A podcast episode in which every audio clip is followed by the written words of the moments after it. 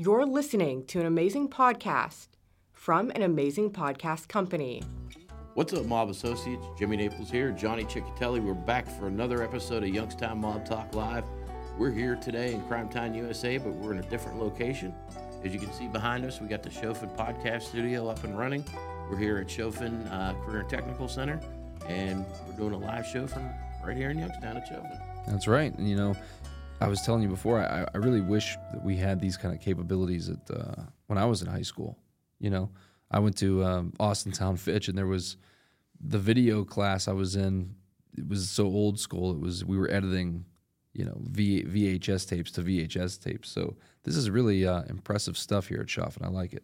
Yeah, we just got our TV studio, just got the lights reconfigured in there for uh, virtual set design. So we're uh, making moves and you know uh, doing some stuff here. So Very cool. got to get the community to come in here and check out what we got, and hopefully bring some more people in to do some other podcasts. Yeah, of course. It's it's right here in downtown Youngstown. So, Crime Town USA for our purposes for Youngstown Mob Talk. You know, we appreciate uh, Choffin letting us use this place. And you know, if you guys don't know, Jim is a professor. He's a teacher here at um, at, at. So, you know, thank you, Jim, for letting us shoot in your studio. Absolutely. You know, we got uh, kids will do some editing for us and some uh, real world experience. You know, doing some of the editing and production and things like that on these shows that we do. So that's another reason why we encourage the public to come in and uh, do some stuff here, so that the kids can get some experiences. Yeah, and you know, real quick, guys, if uh, you're watching this right now on YouTube, don't forget you can also find us on every audio platform that's out there. So Apple Podcasts, Spotify, um, iHeartRadio, any of those things you can find us on. Uh, we're, we're available everywhere. So please uh, do us a favor. Check out our shows, Youngstown Mob Talk and the Vice Squad podcast, and give us a like and a review. It really helps people, you know, find the show. Absolutely. And if you need to get a hold of us, uh, you can reach us at Steel Valley Syndicate at gmail.com. That's right on your screen there. Uh, make sure you, uh, you know, shoot us an email if you see something you like or you have uh, comments on a show or, you know, maybe a show something you want us to cover that we haven't covered yet. Uh, you know, shoot us a message. And don't forget, we did a big event in November called Cav Bomb, where we explored the 1962 Cavallaro bombing with Charlie Cavallaro Jr. and Cecil Moses, a retired FBI agent. We actually filmed that event, and it is available right now for pay per view. You can you can download and watch it on ViewStub. That's V I E W S T U B dot com slash cavbomb c a v b o m b. Check that out, guys. The reviews are in. People loved it. So. Um, if you didn't get a chance to go to the event at the Stambaugh Auditorium in Youngstown, maybe you moved out of town, maybe you just had something else going on that night and you missed it and you really want to check it out, it is available right now for uh, for download on pay per view. So please check that out. And, and you know, it's it's uh, it's reasonably priced too. You know, it's uh, less than half the cost of a ticket for the show. Yeah. So and it, you know, people have asked, "Oh, is it just audio?" No, we filmed the whole event. So you know, it's almost two hours. I mean, I think it's an hour and forty-seven minutes long. So it was a great night. It was a powerful night. It was a night I'll never forget. You know, out of all the things I've ever produced, from Youngstown Still Standing to Crooked City to all the stuff I did out in LA with Fox, this was really the most powerful thing and one of the things I'm the most proudest of uh, of all was this Cav Bomb event. So please check that out and share it with your friends. Share it with anybody who might be interested in um, mob talk or you know true crime in general. This was one of the most shocking true crimes in history. Uh, it happened right here in Youngstown, Ohio, and when the the level of access we got to it with the last living FBI agent, of course, the sole survivor of the bombing, um, you know, really something that I'm very proud we did. Yeah, it was a uh, it was a fantastic night. Um, one I'll never forget. Uh, even you know, my dad came up to me after the show and he, um, you know, he's like, "Hey, son, you know, I'm proud of you. That was that was just awesome." You know, he, it really touched him. So, uh, you know, to see the way that we do it, um, you know, we understand that you know there's families involved and there's uh, loved ones who have been killed, and you know whether they be innocent or whether they be you know involved in the activities. It's you know it's always tough to bring up because there's always relatives around. Uh, but I think the way that we've approached these subjects and approached these conversations. Uh, I think we've given them respect, we've given it dignity, uh, and we've gone about it the right way. So I think that's one of the most important things that I took from that. Yeah, and you know, especially with your family's connection to that case and the involvement, bringing you know the Naples family in the room, bringing the Cavallaro family in the room. We all broke bread together, had a nice, great dinner beforehand. Yeah, You know, it was a it was a night I won't forget. absolutely, absolutely. You know, and we also have another Youngstown Mob Talk live event coming up um, here in February. Tell tell the folks about the next show. Yeah, so uh, February 9th, 2024, Robins Theater, we have a master class with the master burglar, Amil Dinsio. Uh, he's going to recount uh, the Laguna Niguel heist, where they stole Nixon's money. Um, he's going to recount the uh, Lordstown Bank that uh, they robbed, you know, shortly after the Laguna Niguel. Um, it's going to be a night to, you know, to remember because we're going to get firsthand details from the man himself. Yeah, a master class with a master burglar. Of course, he did the that uh, Richard Nixon's bank. They robbed his, all those safety deposit boxes back in the seventies. They did the Lordstown Bank. You know that they robbed there. They those are the, the two that he'll be able to talk about. Um, and there's a Q and A there, so if you want, if you have questions, you can ask him anything you want. Um, Amil's, you know, an interesting character, and he's he wrote that book Inside the Vault. This is his, uh, you know, first time he's ever going to do like a live show like this. Right. So check it out, guys. February 9th, robinstheater.com. Uh, that's in Warren, Ohio. You don't want to miss that one. Yeah, so it's, uh, let's get into this week's episode. So we're talking about a hitman for hire, right? Um, Most people previously thought he was, you know, a mob hitman, uh, but the research, of course, that we've done shows that he was, uh, you know, had gun will travel, so to speak, right? Yeah. So today's subject is a guy named Robert Parks, also known as Bobby Parks. Um, he was, as you mentioned, a hitman for hire in the Youngstown area in the 60s and the 70s. And this guy was, uh, I'll, I'll put it this way a member of law enforcement once described him to us as he said, When I was in a room with Bobby Parks, it was the closest I've ever been to the devil. Wow. Bobby Parks, um, he was suspected in you know a lot of murders. Bobby Parks was uh, was was a hired hitman in this area, and we've got new information on him, and that's why we wanted to talk about him today. We, you know, I've been doing an investigation myself into um, some pretty brutal murders from the 1970s in Canfield, Ohio, just outside of Youngstown.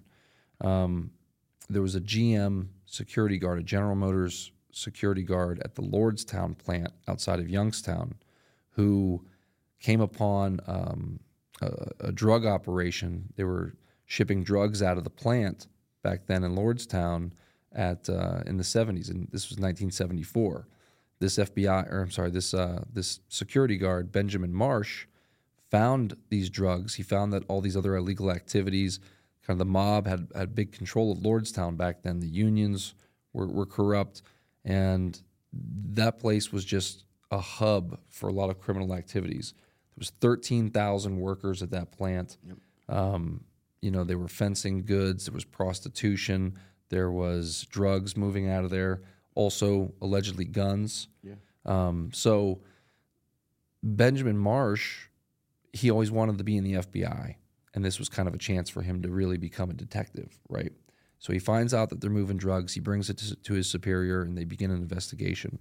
Well, he ends up going to testify before a grand jury in 1974, and that would be his downfall because the people responsible for this uh, this operation out of Youngstown, they hired a hitman to kill him, and that's where Bobby Parks comes in. So, um, a hitman is hired to kill Marsh. They go to his house in Canfield. Uh, they brutally murder him while he's sleeping, and while it's happening, his wife and kids come home. So his wife Marilyn brings her four, the four-year-old daughter Heather and an infant child named Christopher. They all came home, and the killer proceeds to shoot Marilyn, and then he beats the four-year-old girl with the butt of the gun and kills her. Just heinous. Just Even think, you know, we got kids. Yeah, You know, it's think, thinking about that. Uh, yeah. I, I, I couldn't imagine something like that. That's just, just hearing it sounds brutal. It is, it, and you know, I've seen the the crime scene photos, and it's it's hideous stuff. We won't show them here. Um, it's horrible. I, I don't wish anybody see those. They're, it's pretty bad. Luckily, they didn't touch the infant child. They didn't harm the infant child, but they left the child there alone in this crime scene to crawl around in, in the blood for hours and hours and hours until they were found. Um, but the killer then left. They took the the wife's car, Marilyn Marsh's car, and they dropped it off at a different location.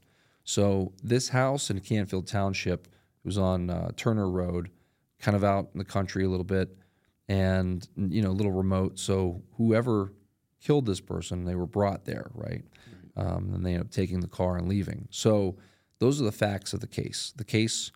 Um, Bobby Parks was a suspect almost immediately.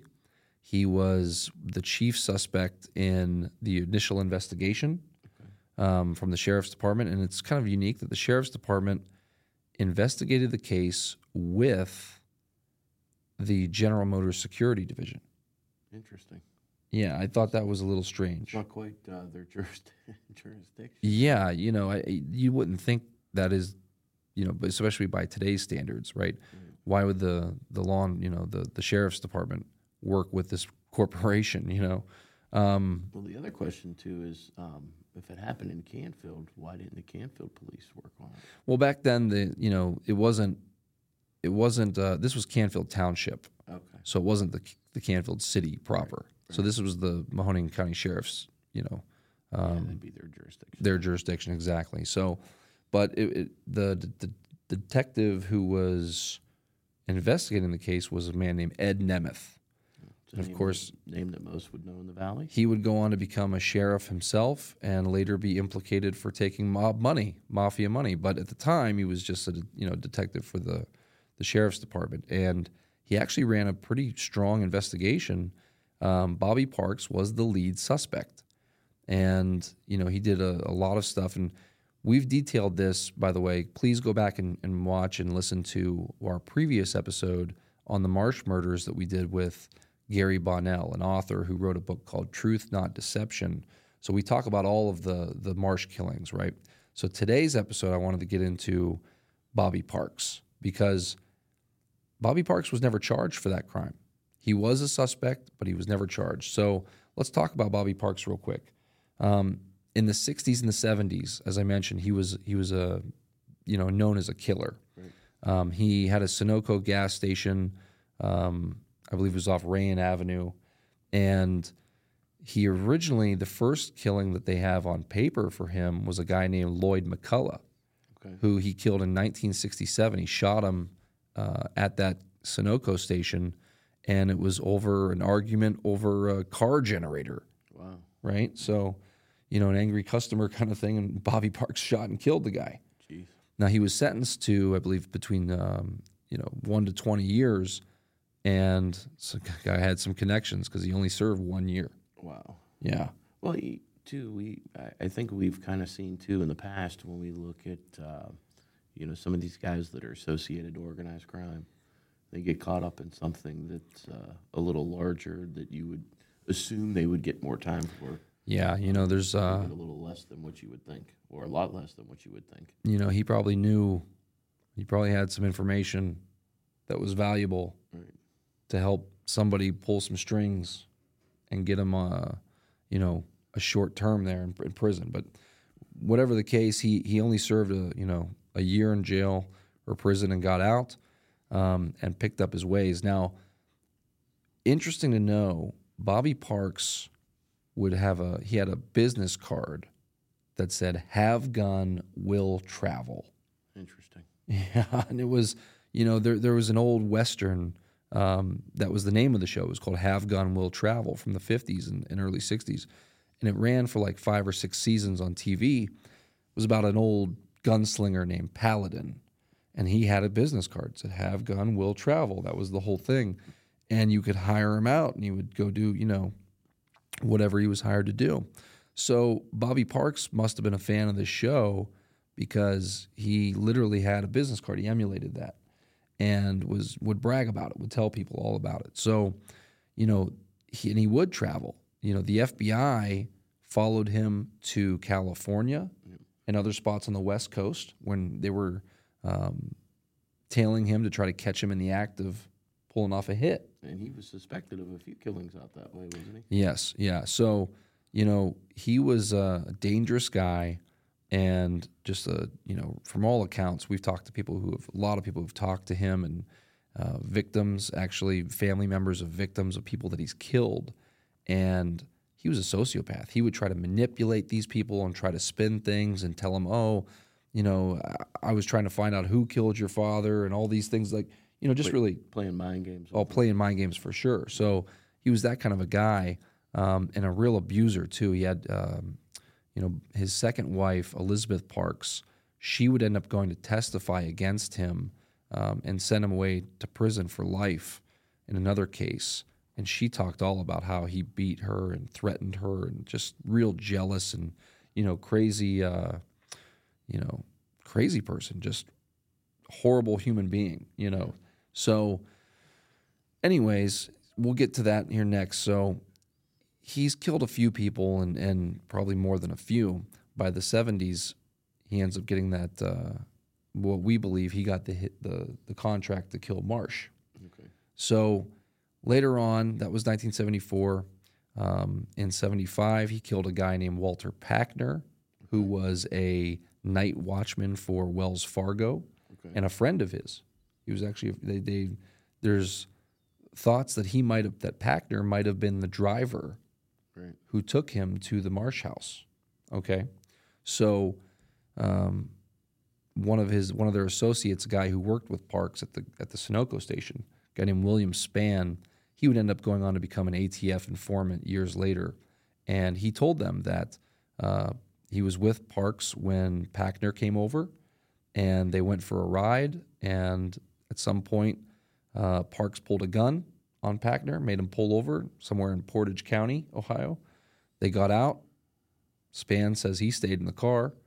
Uh, Parks walked out to the woods with Packner. A few gunshots later, uh, Walt Parks came back in the car and they left. And we know that Packner was found murdered in Portage County, shot to death. And um, he was eventually, you know, they, they eventually charged Parks with that over a decade later when, Sp- when Span uh, became an informant. So, you know, that was another killing. What's What's interesting about that with the span uh, killing? He was shot in the chest with a shotgun, right? Packner. Or Packner, excuse me. Yeah, so he had three three shots to the head with a 38 uh, um, caliber revolver, and they had one. He had one shotgun wound in the chest. Now Span says that, you know, he heard a couple shots, and that was he pulled a gun on him, heard a couple shots. Well, you know, who knows? Maybe, maybe he was holding the shotgun too.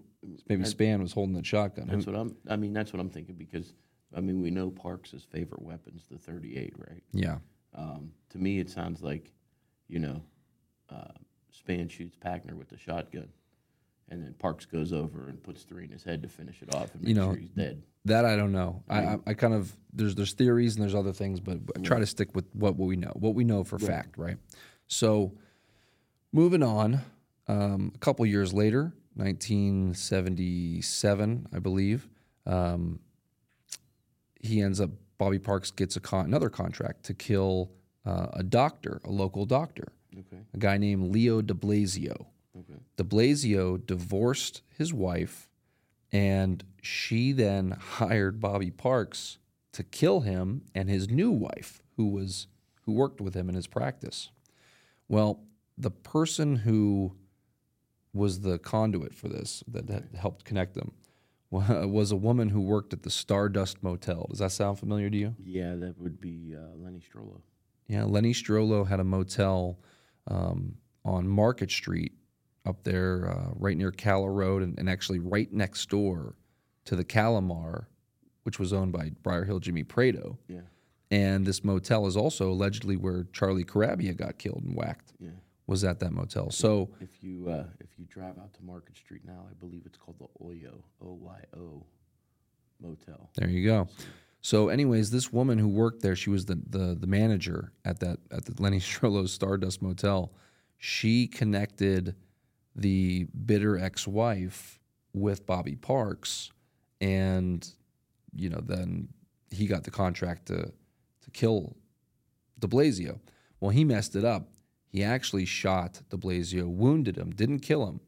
Uh, he did kill De Blasio's wife, Patricia, Okay. uh, his new wife, and also a nurse that worked there. And, and De Blasio was from Canfield, but he had a practice. He was an osteopath, and he had a practice in Girard. And so that's where the, that killing, those killings occurred, were in Girard.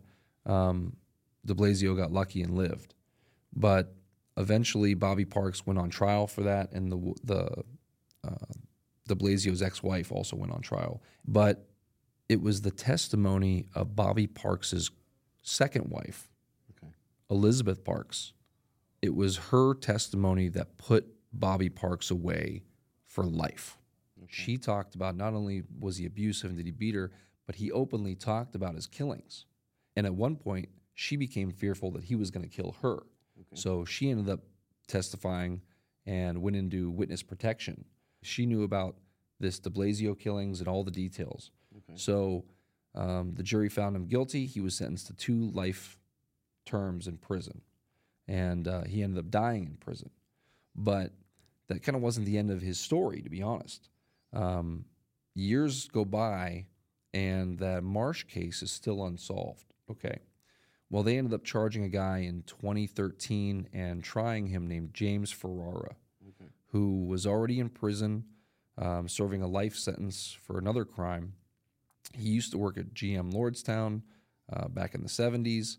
He was never considered a suspect in the Marsh case before, but law enforcement, uh, the Mahoning County Sheriff said that they found fingerprints that matched his fingerprints at the original Marsh scene uh, outside the house. Nothing inside the house, it was only outside the house. So he ends up getting charged and, and convicted eventually for killing the Marsh family. So Parks meets Ferrara in prison, right? Yeah, he actually, according to Ferrara, one day after he got brought back from the from the trial in Mahoning County, he went back to Marion Correctional, and a guy came up to him and said, "Hey, my cellmate wants to meet you. Come meet my cellie." He says he goes and meets him, and there's this guy in a wheelchair, this older guy in a wheelchair, and it's Bobby Parks, and they kind of struck up a friendship because Parks is telling him, "Oh, you're from Youngstown. I'm from Youngstown. You, you know, I did a little work. I worked at GM a little bit. Did you know Al Ali? Al Ali was the big union head, Right. and of course, everybody knew him at Lordstown. Uh, Bobby Parks was his the best man in his wedding. So, you know, there's there's a lot of uh, connections between these guys, and eventually he tells Ferrara that you know, oh well, if I knew that uh, you were going to get charged for that case, I would have just admitted to it. Like that's what he said to Ferrara. Now I don't think he would have ever uh, actually admitted to it because what we know about Bobby Parks is he's a you know serial manipulator, right? He's a serial killer. He's a hired hitman, hired gun, and he kind of lied and would say anything to anybody to kind of get them on their on their side, and you know, so he kind of made friends with Ferrara, which is kind of a sick kind of twist to all this. Right. And so, so Ferrara gets convicted of the Marsh killings, right? Mm-hmm. What evidence do they use to convict him? It's you know interesting question. The only physical evidence that they used in the trial was a fingerprint that they said they pulled from the outside garage door, which was broken into by the killer. Um, they said they found a fingerprint of Ferrara's on that door. They also found about nine other prints, nine other people's prints throughout the, all this evidence. They found nothing inside the house that connected Ferrara to it, even though there was cigarette butts in the house um, and other, you know, uh, fingerprints and other things that were in the house. Uh, none of it was connected to Ferrara. None of it ever traced back to Ferrara. They said they had boot prints. You know, they never proved that it showed that it was Ferrara's shoes or anything like that. The only thing, the only physical evidence they used in the trial was that fingerprint. That's, I mean, that's like thin, thin paper thin. Like, It, it is, especially now when all, you know, even in just in this last month, there's been so many news articles have come out with um, new technology where they're saying that guess what? Fingerprints aren't as unique as they thought they were. Right. So you know, it's all it's all kind of coming out and changing. These days, you'd never be able to get a conviction with just one fingerprint. It's it's very hard. You know, most prosecutors be like, we need more evidence than that. Right. Yeah, So- absolutely. There was um, that was the main, the only physical evidence that they used in the entire thing was a fingerprint on the outside of the house. But I'll tell you this: in our investigation, um, you know, I've recently uncovered new evidence in the Marsh case. This is kind of a, an, ex- an exclusive here. Um, I had reached out and, and was trying to find out more information about a an organized crime task force that was created in Ohio Right. after the 1990s, after Lenny Strollo's regime was prosecuted in Youngstown and Mahoning County. There was over 70 people that that got you know indicted and went down on this whole case. Um, government officials, judges, lawyers, every you know all these people in Youngstown. So there was an outside task force that was created, and it comp- it was comprised of detectives from Akron and Copley, outside of Mahoning and Trumbull counties. They didn't trust anybody. Right, because it's still at this point you don't know who's uh, you know who was on the take and Yeah. that was that didn't get caught up in the Lenny Strollo. Yeah, and there were and there were plenty of you know Youngstown cops who were you know suspects on things that so they didn't they didn't trust anybody for um, within Mahoning and Trumbull counties to uh, to be part of this task force. But this task force was charged. They they were given the order of solving unsolved mob murders. Okay. And one of the chief ones they were looking into was the murder of a guy named uh, Rob Talbert in 1974. Uh, this is where it gets real interesting. Rob Talbert was a fence. Okay, he would uh, he owned a gas station on Market Street. He would fence items um, that would come from different burglary crews. One of the crews was um, Tony Bruno's crew, mafia associate here in, in town with some other guys, and eventually Rob Talbert became an informant and was uh, informing to the ATF because there was stolen guns involved, all kinds of stuff. So he becomes an informant and testifies before a grand jury in 1974. Sound familiar?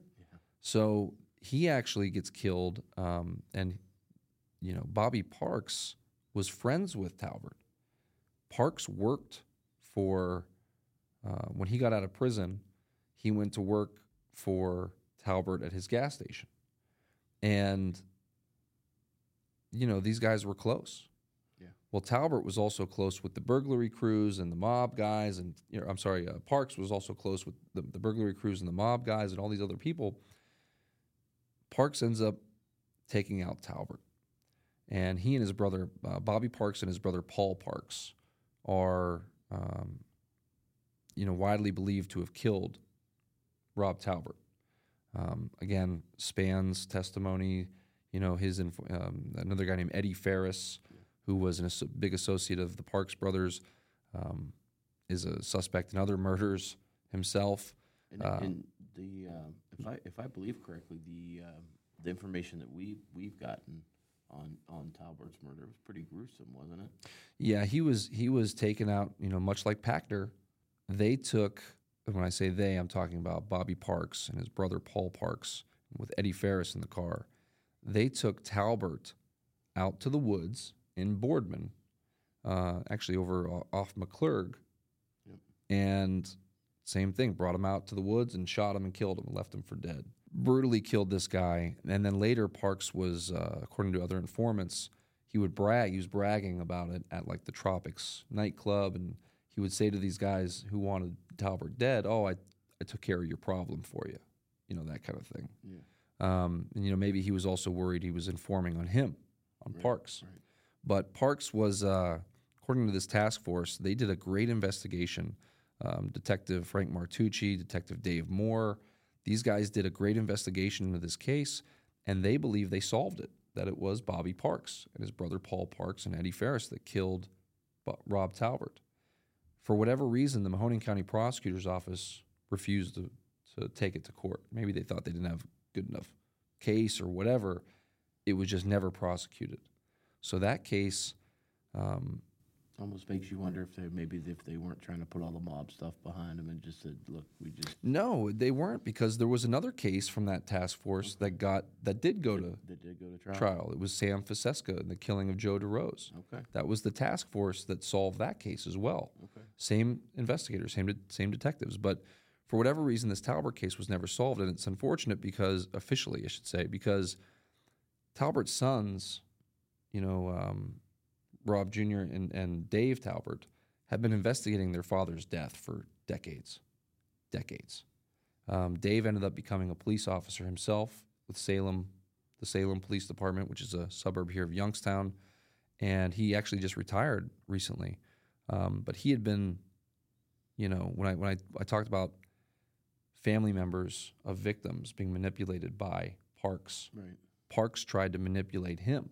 When he was looking for answers about his dad, Parks was trying to manipulate Dave and tell him, you know, give him misinformation and tell him how great of friends they were and that, you know, all this stuff. And where he almost was trying to treat him like a father Right. and uh, and just real sick, you know. So, anyways, this task force believes that he killed Talbert. Okay. Well, Benjamin Marsh allegedly was going to was testifying at that same grand jury that Talbert was killed in, or, or was testifying in. So the connections are right there. Right. We talked about how Bobby Parks was the number one suspect in the in the Marsh killing. Right. Ed Nemeth, the detective for the sheriff's office, they actually he and the uh, the guy in charge of the security at GM, Wayne McIntosh, they devised a plan to try to catch these guys, where they created a fake file, Okay. a dummy file on the Marsh case that said we have a witness, somebody who's um, who knows who did this and is testifying, or he's gonna he's gonna say who did it. So they create this file and they get a tip that the file is going to get stolen. You know, you better watch your files. I hear somebody's going to steal them. So they put it in this McIntosh guy's car, and his car is on the lot at GM, GM Lordstown. Sure enough, his car gets broken into. That dummy file gets stolen. Well, the dummy file said that they had a witness and he was staying at a hotel, this Penn, Ohio hotel, and that he was under this name and that he would be there until they needed them for the trial or whatever. Right. So now that the file gets stolen, the, the dummy file, Nemeth knows that, okay, we've got something here. We can do a sting operation. So Ed Nemeth goes to this hotel and pretends to be the witness. And he stays there for about three nights. And on the third night, there's a call at the, at the, at the room. And he picks it up, and there's somebody breathing heavily. And he, they say something like, Don't go anywhere. Well, sure enough, the room is being watched, right, by detectives. There's a knock at the door, and when he opens the door, there's three guys standing there Bobby Parks, his brother Paul Parks, and Eddie Ferris. They're quickly arrested. They're brought in for questioning.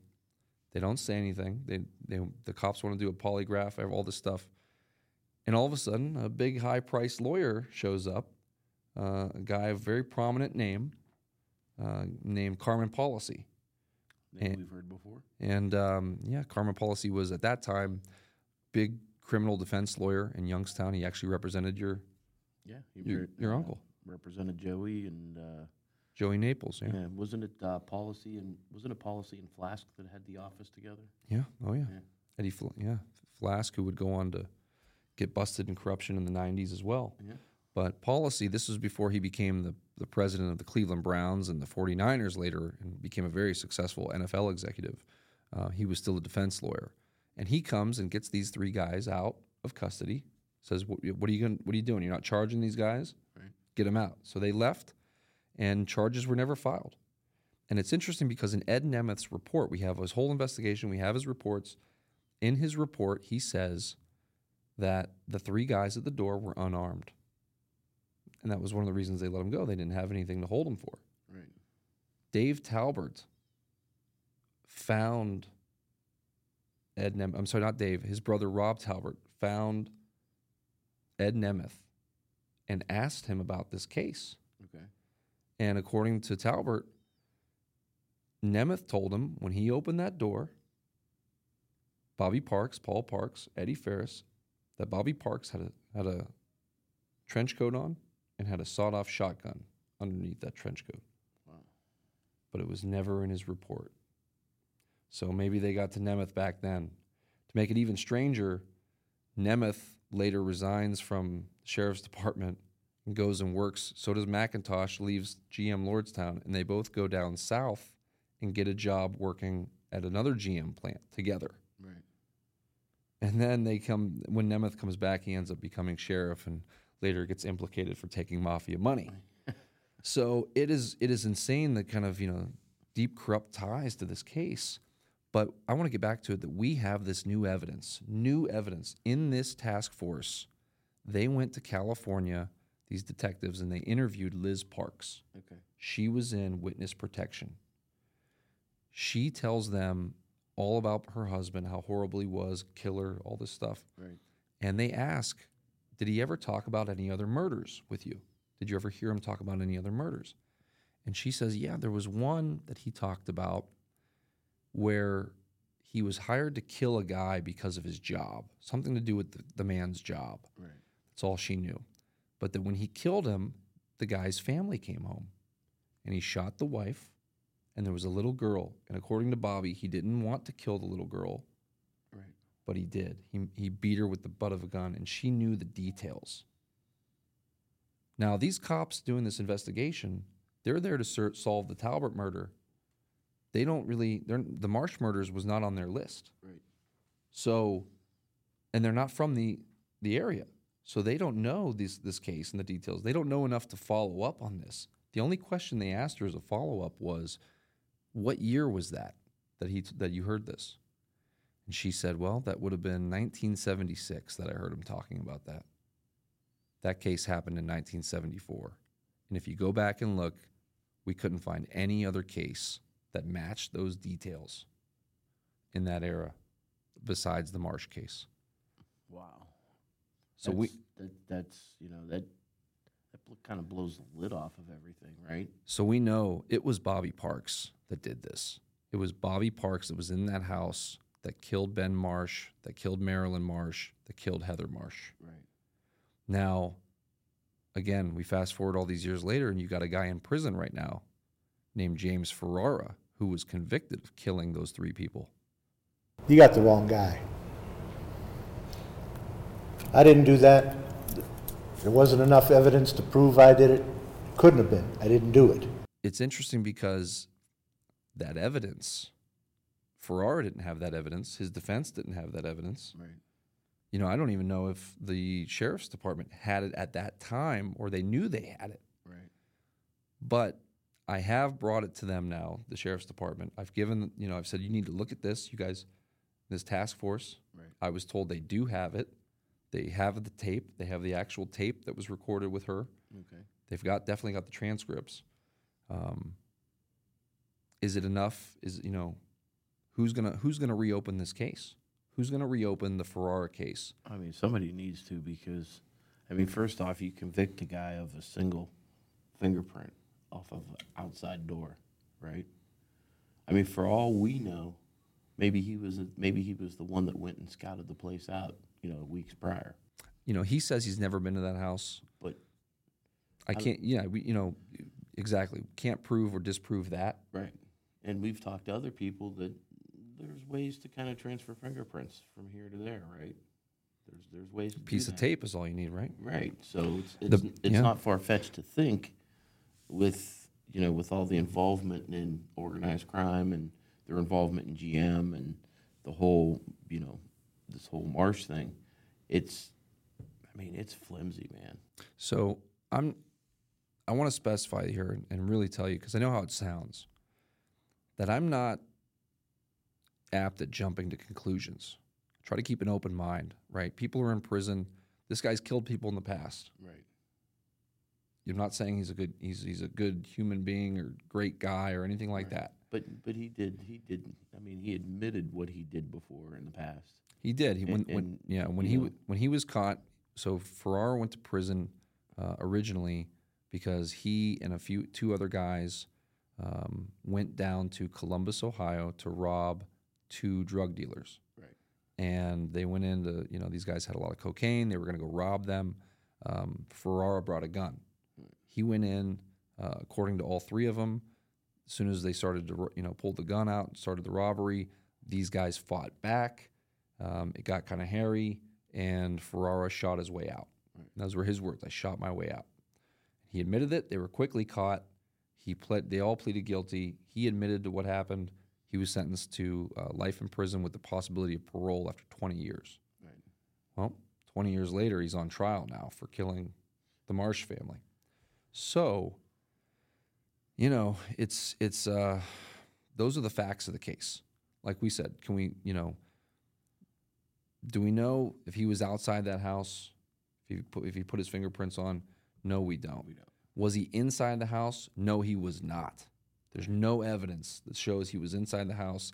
And now, like I said, if Liz Parks' words were strong enough to convict Bobby Parks and send him to life for prison, Right. then why wouldn't you believe her now when she's telling you this all these years later in witness protection? And two, I mean, you know, you look at this Ferrara case, and so you have the one fingerprint that they are saying is his.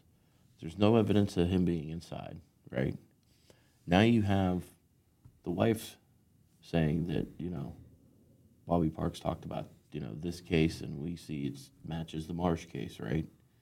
How does that not give reasonable doubt to anybody with common sense that, you know, Well, look, I, I, all I'm saying is there's enough doubt there to say we don't we we don't think he did it. We can't say for sure whether he did or didn't, but there's enough reasonable doubt that you couldn't convict somebody. You Yeah, well, I mean? so so now here's the thing. So it's now they have the information. Whether they had it in 2013 or they knew that they had it, I don't know. I can't say. But now they have it. Right. So now, you know, I'm not a lawyer. Um, we've been looking, you know, talking with lawyers and uh, different law programs and, and wrongful conviction clinics and things like that to see what are the options that Ferrara has. Now, I'll say this: I I wanted to talk to Ferrara about this, talk to him on the phone, but it's one thing to talk on the phone; it's another to talk in person. Right. So I went down to Marion Correctional Prison, and they let me bring a camera inside the prison, and I filmed an interview with him, and that'll be our next follow up to this video. I show him the evidence. I let him read her statements, and uh, I got his reaction. So you're going to want to tune into that for the next part of our investigation into the Marsh killings. Um, but for now, you know, Bobby Parks, he ended up dying in 2010 in prison. Um, was never convicted of the Marsh killings. You know, I actually put a did a FOIA request with the FBI. FOIA is a Freedom of Information Act. Um, I did that with the FBI to get his file, to get Parks's files, Okay. because we know that when Parks was in prison, he actually did a request himself Right. to see what the FBI knew about him and had on him. Right. And from those files that that you know we have some of those files that he that the FBI followed him to the West Coast, you know, thinking he was going to kill some people. Right. Well, when I filed just recently to see his files, I got a letter back from the FBI saying they've either been destroyed or or, or they're missing. Wow. So now, okay, what happened to those files? Right. Strange. It's very strange, but you know that I hear that's not uncommon that they destroy files after a certain time, but it is it is you know a little fishy. Yeah. But here we are, um, again, trying to just decipher these things, and this all came about from when I got my hands on these organized crime task force files. Yeah. hundreds of, of files. I'm going through, going through, I'm going through. It took me a long time to get through a lot of it. And when I saw her, Liz Parks's, you know, statement, Right. and that one little line, though, just two lines stood out, knew it. Yeah. I said, that's the Marsh case. From what everything I know on these cases, that's the Marsh case. Right. And that's when it hit me. We have new evidence. Yeah. This could possibly show that this guy did not kill these three people, Right. that Bobby Parks did. And we got a guy that should have been out of prison, you know, over 10, 15 years ago. Yeah, he could have been. He could have been paroled. Could have been paroled. You know, I don't- I'm not saying that he would have been or that he will be or anything like that, but right. He had the possibility Right. to be paroled. Now, this, this other case removed that possibility. for sure, for sure, and he's he's branded a child killer, Yeah. which is something you know that he you know really resents. Right. And um, it's interesting. So please follow along with us, guys, as we continue this investigation. Um, if you have any questions or, or suggestions or anything like that, send us an email at Steel Valley Syndicate uh, at gmail.com. And, you know, we just hope that, yeah, there's something happens with this, right? When we didn't set out to to try to turn around any case or anything. We just, this just happened to be we found new evidence, Yeah. something that the defense didn't have. He didn't have this, this in his trial, um, and if he's wrongly convicted, then you know we want to see that through. We want to see uh, a new trial at the very least. Right. You know, let let him be judged with the evidence that's at hand. Exactly. And we've also got recently, um, we put in, you know, requests for fingerprints, trying to find those the, the actual fingerprint cards on there. Right. We'll talk about that in a follow up episode. Um, but some fingerprints actually just came in. We have, you know, all that stuff. We got uh, got to get a legal opinion on all that. So Yeah. Well, uh, maybe we'll bring some. Uh, you know, some. Maybe we'll find an attorney to come on and talk with us about it. yeah, so maybe somebody in law enforcement or something like that. Absolutely, and you know we have a private investigator we'll talk to as well. But uh, definitely want to tune in to the next episode um, that we bring, that the follow up that we do here on uh, this this investigation, because we're going to show you the interview that I did with James Ferrara in the Marion Correctional Prison. You know, I, I don't know anybody personally that they let bring a camera in, so that for me it was a first, Yeah. and um, you know Let me congratulate you on that. Oh, thank you, but it's you know nothing that I care that much about. It's I just wanted to go and and get it you know recorded. I, I didn't care if it was an audio or what. But when, Right, right. when they said you got to bring the camera, I said great. At least people at home, you'll be able to see this guy and judge him you know for yourself. So uh, stay tuned for that in the next on the next mob talk. Yeah. And so, for Johnny Chechitelli, I'm Jimmy Naples. Thanks for joining us, and we'll catch you on the next episode. Don't miss it. Ciao. That was an amazing podcast from an amazing podcast company. To watch with video, check out our YouTube channel at youtube.com slash amazing podcast company. If you enjoyed the show, don't forget to leave us a review. It goes a long way in helping other people find our amazing content.